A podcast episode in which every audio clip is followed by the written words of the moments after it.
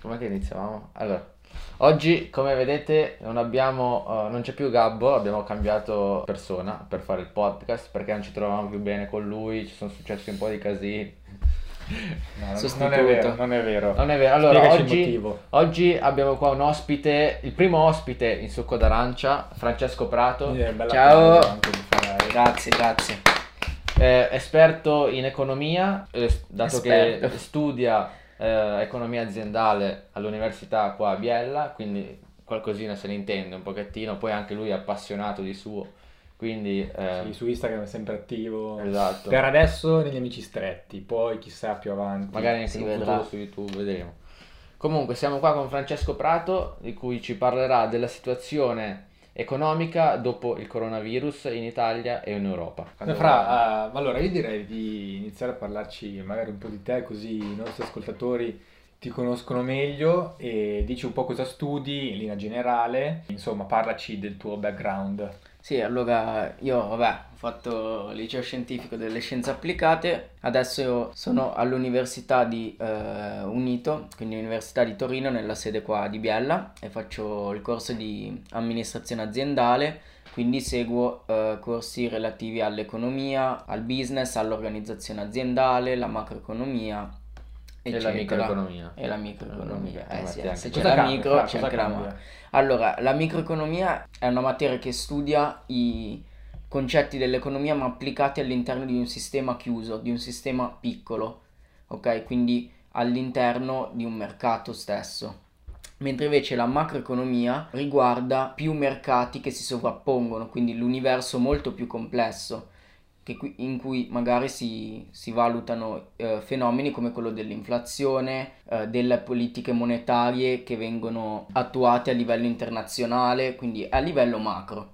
Ok, quindi praticamente oggi quello che andiamo a vedere si tratta di macroeconomia. Sì, così esatto. almeno facciamo vedere che abbiamo imparato la definizione. Esatto, Perfetto. esatto. Quindi quello che vogliamo andare a approfondire oggi e per fare un po' di chiarezza, visto che comunque tutta la quarantena l'abbiamo passata sentendo notizie, metà dei morti e guariti del coronavirus e l'altra metà delle politiche economiche attuate da Italia, Europa, America, comunque in generale per far fronte all'emergenza economica, no? Perché con il coronavirus, a causa dei, dei vari lockdown in tutte le parti del mondo, sono calati i consumi, sono calati il settore turistico, produttivo e tutto quanto, no? Sì, il mondo è andato un po' in pausa, diciamo. Esatto. E poi ci parlavano con dei termini che secondo me non capivano neanche loro, quindi oggi siamo qua per fare chiarezza e per parlare di economia, soprattutto chi come me se ne intende veramente poco. Quindi fra un po' a grandi linee, iniziamo a grandi linee, illustraci un po' quali sono state, quale reputi tu magari le misure economiche principali che hanno influito maggiormente sul, appunto, sulla situazione in cui ci troviamo, attuate da, dall'Europa o dall'Italia, insomma un po' tutto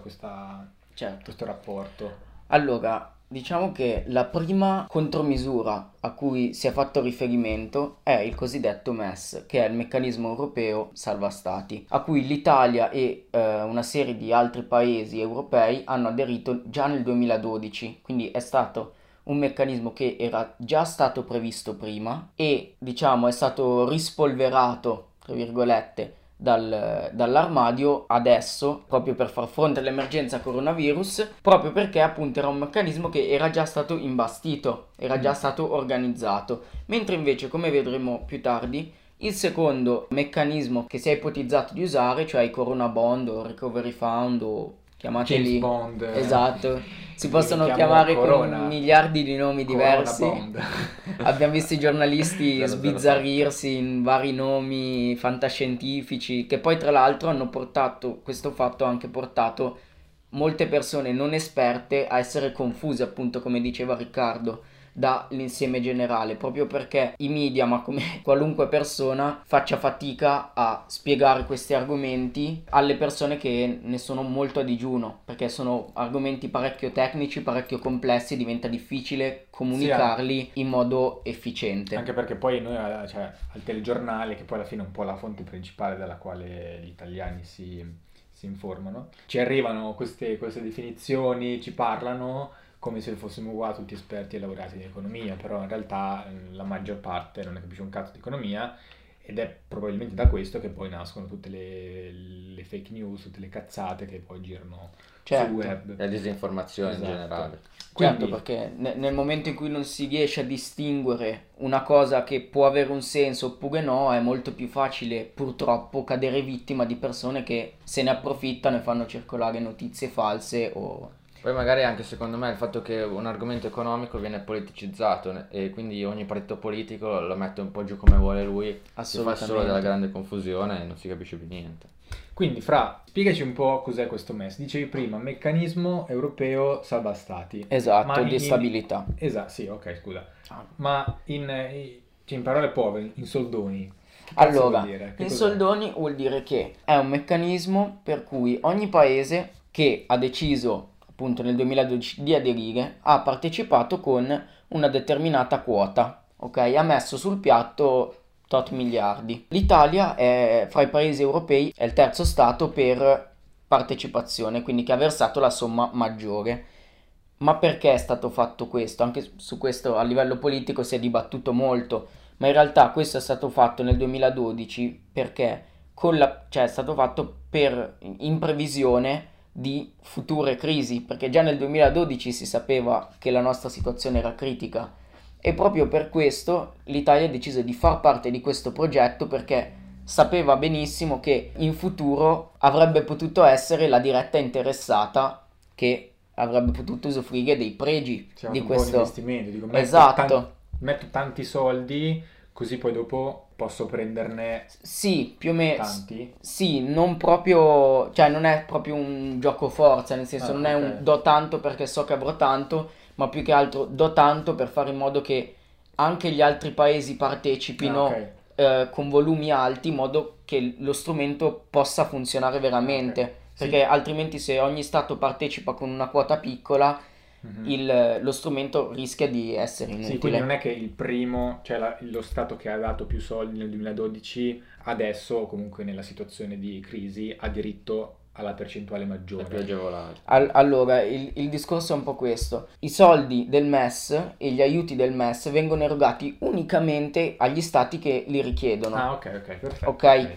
Quindi nel momento in cui io Italia mi trovo in difficoltà, decido di uh, usufruire del MES, posso avere questi fondi. Questi fondi vengono erogati in uh, modi diversi, che qua non, adesso oggi non stiamo a entrare nel dettaglio. No, perché sennò non finiamo più. Esatto però la cosa importante che è venuta fuori col coronavirus è stata il fatto e la modifica ai, ai principi del MES è stata quella che nel momento in cui lo Stato avrebbe ricevuto i soldi, i fondi del MES, avrebbe dovuto rispettare dei criteri, ok, imposti dal Fondo Monetario Internazionale, quindi delle regole. Cioè il Fondo Monetario Internazionale ti diceva ok, io ti do questi soldi, però tu devi rispettare questi paletti devi seguire queste linee guida che io esterno ti do. Ad esempio?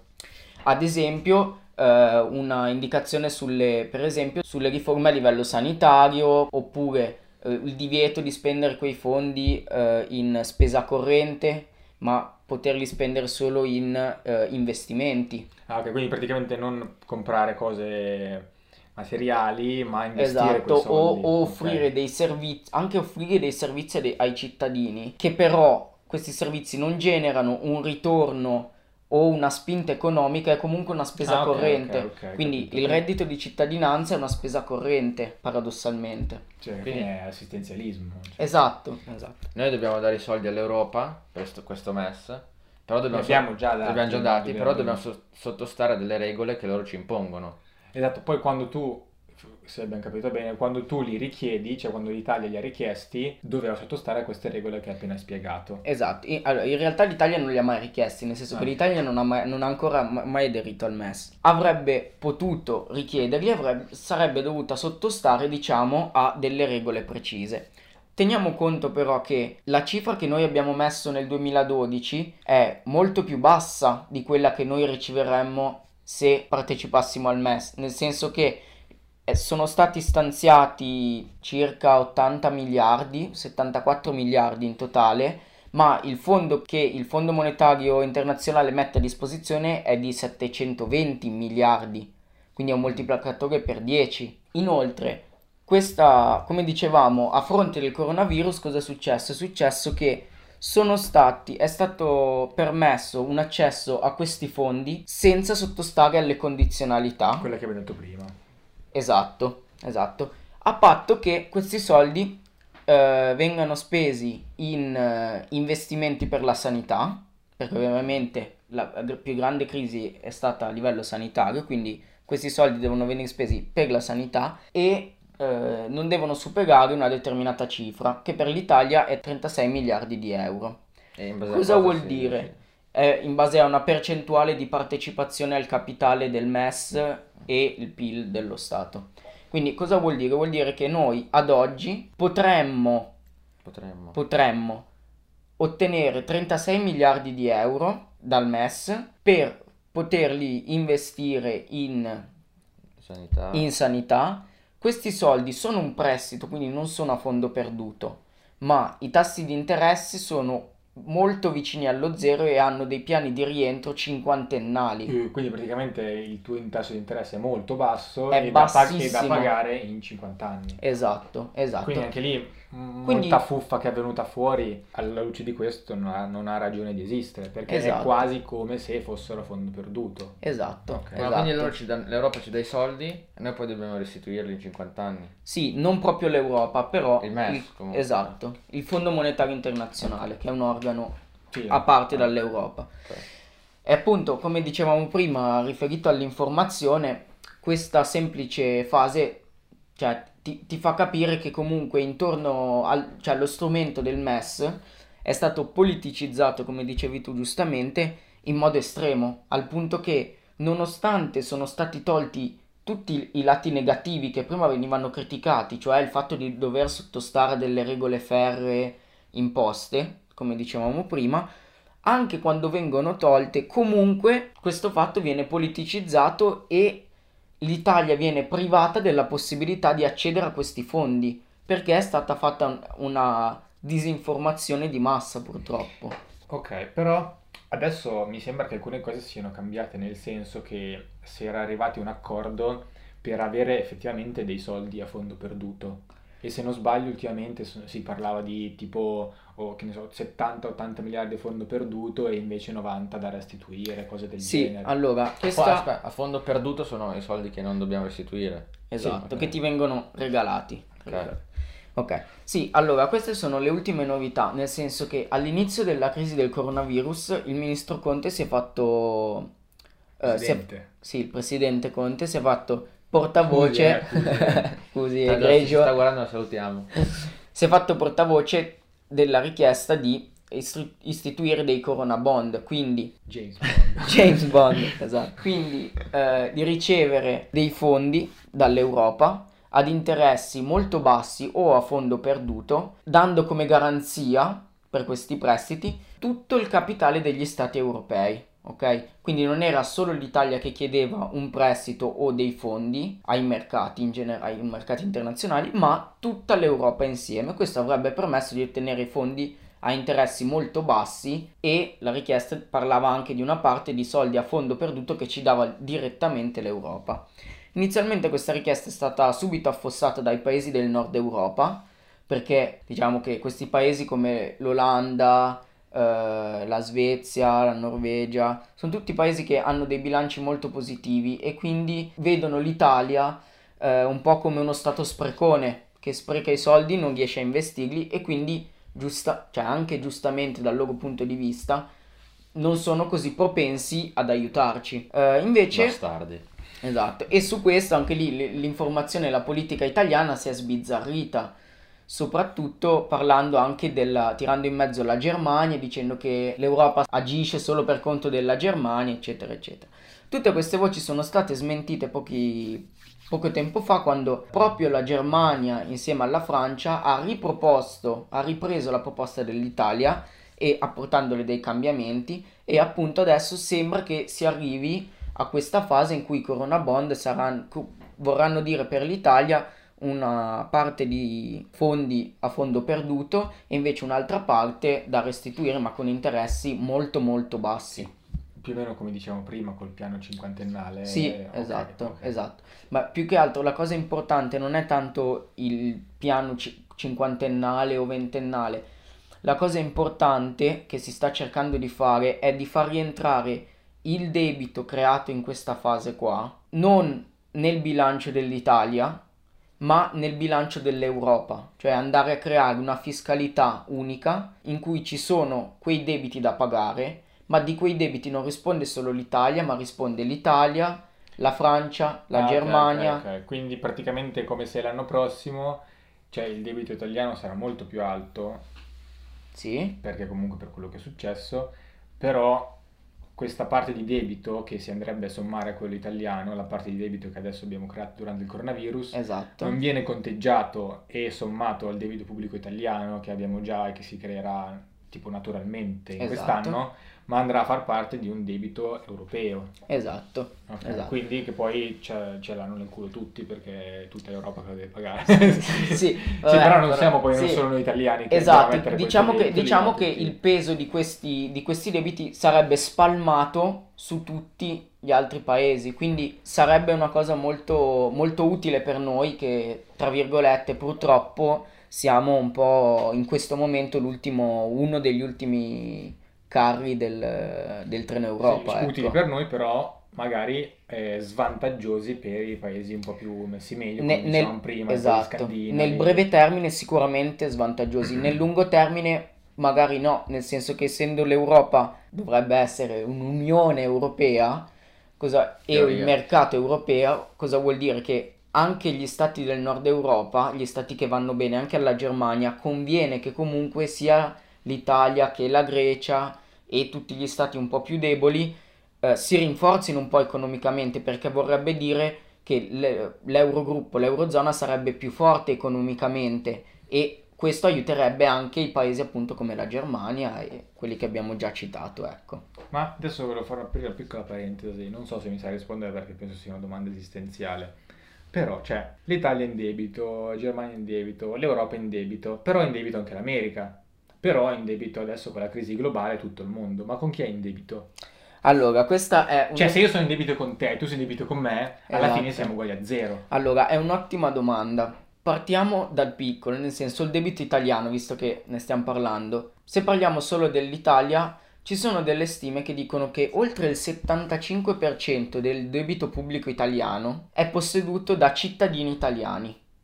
Che cosa vuol dire? Vuol dire che i cittadini stessi hanno prestato i soldi allo Stato comprando i, i titoli statali, quindi i BOT, i BTP o eh, attraverso i fondi pensione o i piani di accumulo, attraverso di- diversi tipi di strumenti finanziari. Lo Stato quindi ha incamerato soldi e man mano paga gli interessi Ah, al suo stesso popolo.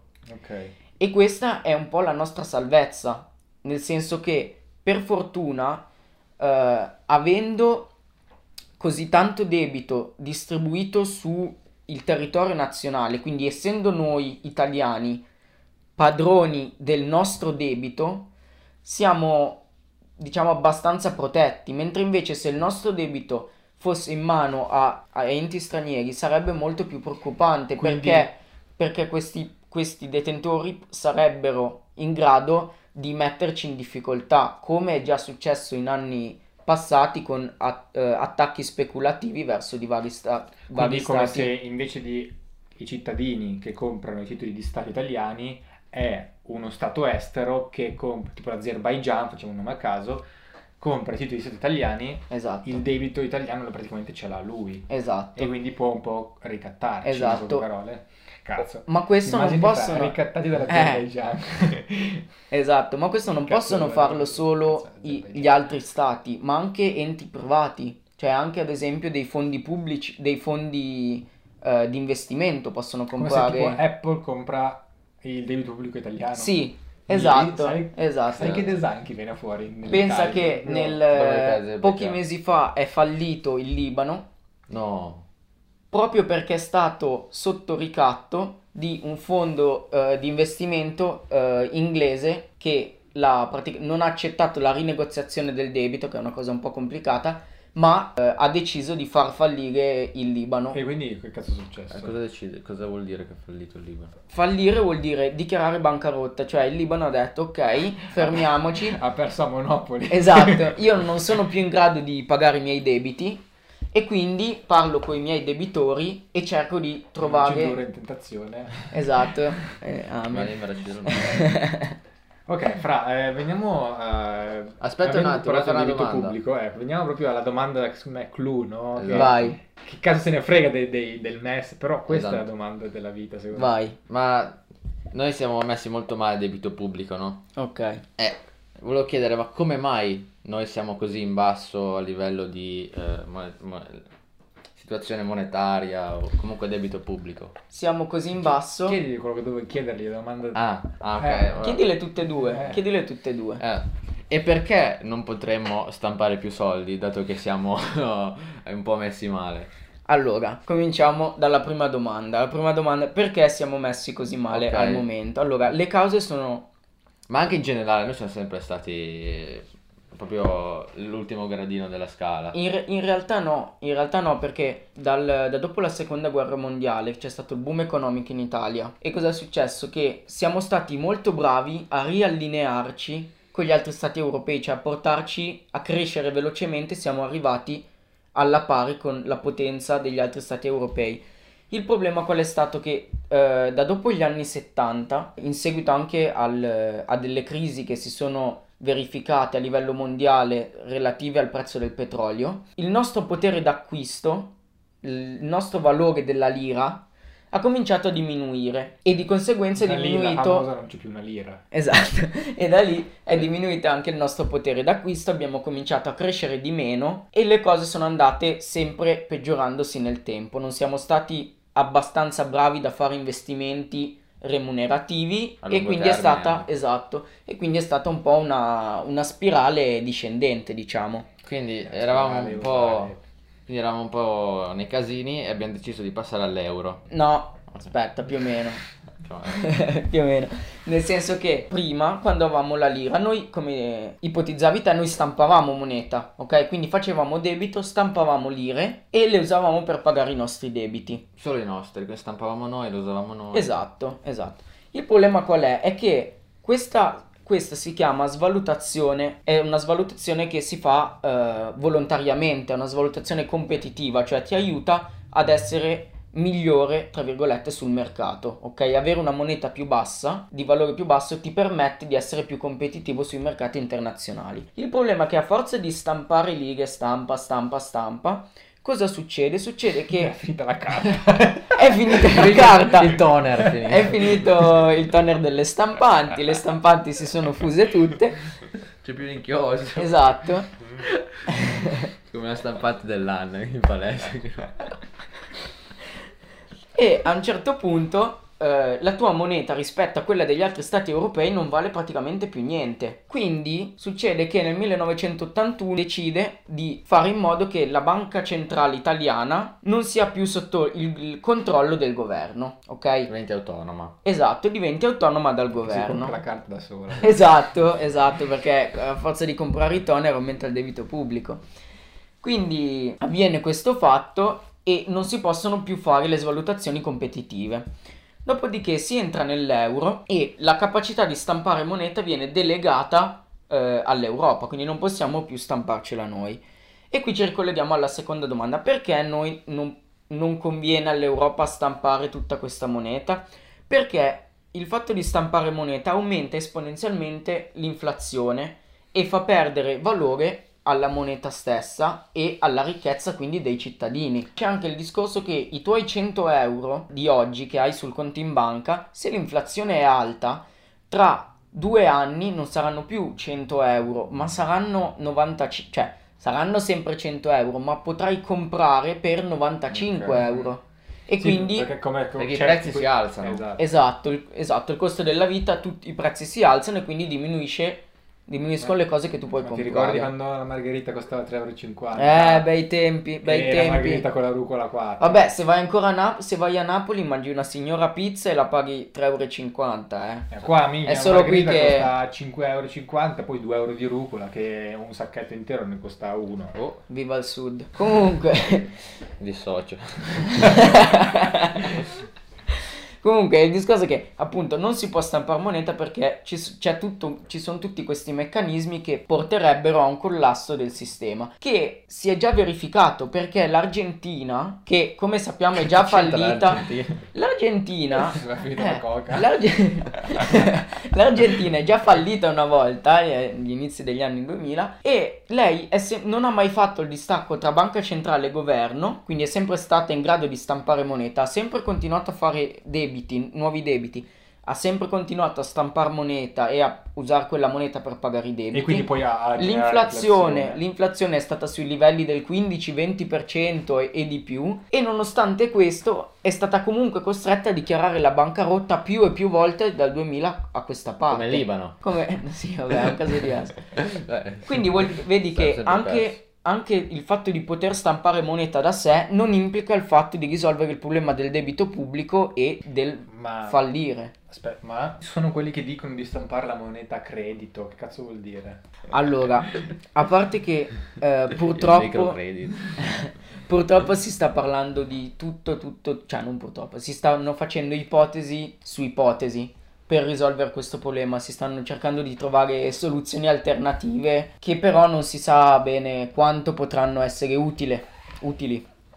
Stampare moneta credito probabilmente si, Cos'è la moneta credito? eh, aspetta, Ok. probabilmente si intende stampare della nuova moneta e farci dare della moneta dall'Europa sapendo già che quella moneta nuova, tra virgolette, dovremo poi ridarla all'Europa. Ah, quindi alla Sono- fine è sempre più o meno debito, nel senso alla fine poi i soldi li devi ridare. Certo, sì, ma infatti il discorso è che siamo in una situazione in cui creare moneta dal nulla è praticamente impossibile.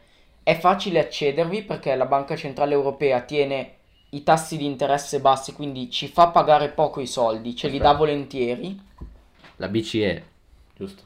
Bravo Ok. Ricky, bravo. Eh, è facile ottenere i soldi, ma purtroppo noi italiani dobbiamo capire che lo sappiamo già tutti, nessuno ti regala mai niente. Purtroppo è così. Quindi Cioè, è una metafora della vita questa. Esatto, pretendere di ottenere tanti soldi a fondo perduto dall'Europa, cioè sia eticamente ma anche economicamente, non è giusto.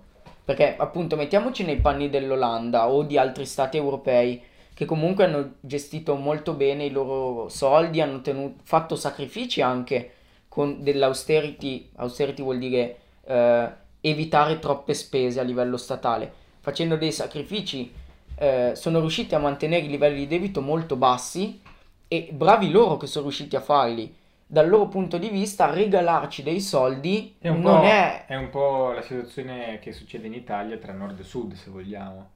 Sì, possiamo anche dirla così, certo. E l'unico mo- modo per risolvere questa serie di problemi è la collaborazione reciproca, che quindi vuol dire anche, ipotizzo, farsi dare una mano dagli altri stati a correggere determinate cose. Se non siamo bravi a fare degli investimenti che a lungo termine ci portano dei soldi, potremmo provare di applicare i modelli degli stati che invece ci sono riusciti e seguire le loro linee, no? Come invece gli altri stati prendono spunto da noi per settori per settori come mm, no vabbè come il settore agroalimentare per esempio Quindi, beh, Fra, abbiamo fatto un bel discorso, però in pratica... È un po' di idee le abbiamo chiarite, dai. No, in pratica... Io ho imparato in pratica, qualcosina. in pratica, Fra, visto che sei figlio dei proprietari di Mm. un'azienda che qua a Biella... La gestione familiare. sì La Biella Legno che ha Hashtag. ADV. Devi biella legno.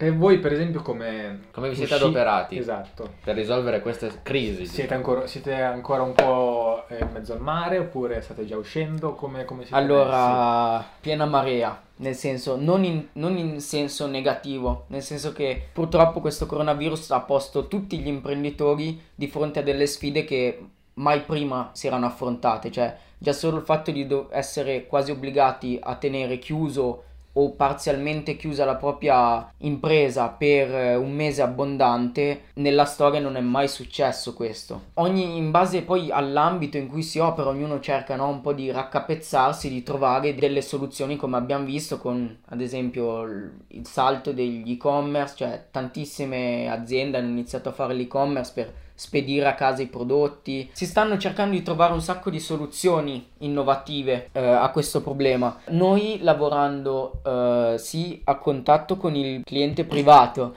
ma parecchio invece con aziende e liberi professionisti Quindi come sia B2C che B2B. esatto, esatto. Ah, eccolo. Esatto.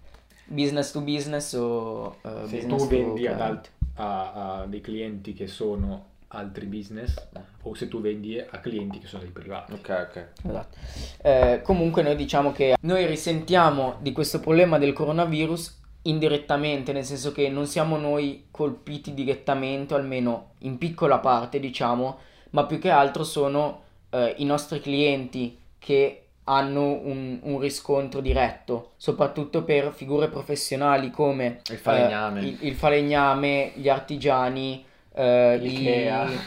no, l'Ikea. Il boscaiolo. I, parquet- i ragazzi che fanno il palche- i parquet, che montano i serramenti, sicuramente subir- esatto, ne risentiranno in modo m- molto più forte rispetto a noi, purtroppo. Cioè, Sì, purtroppo diciamo che per voi fortuna. tipo, non, non state a- all'ultima ruota del carro, nel senso che non siete l'ultima A contatto col l'ultimo- privato. l'ultimo anello della catena produttiva, ma siete ancora un po' in dentro. Esatto. E quindi avendo, avendo sotto altre aziende che per forza devono comprare per andare avanti, voi vi, un po' vi parate il culo. insomma. Esatto, sì, non appunto non, non siamo colpiti direttamente da un abbassamento dei consumi, ma indirettamente. Ok, ok, va bene. Che comunque è un impatto forte. No, no, certo, però comunque c'è, c'è chi sta peggio. Esatto, esatto.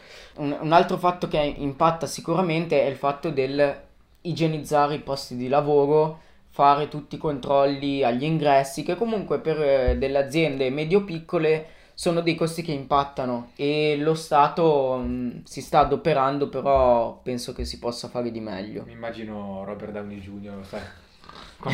igienizzare questo, igienizzare... Esatto, esatto, più o meno la faccia è quella, più o meno la faccia è quella, anche perché comunque sono materiali tecnici e specifici che prima praticamente mai erano usati, quindi bisogna proprio mobilitarsi e trovare soluzioni. Ok, andiamo in conclusione. Allora, concludo io, concludo io dato che Il conclu... in- io i- i- conclusatore. in- introduco e concludo. Eh, e poi nel mezzo non faccio niente perché non ne Vabbè, intendo dai. molto, soprattutto poi in questa puntata.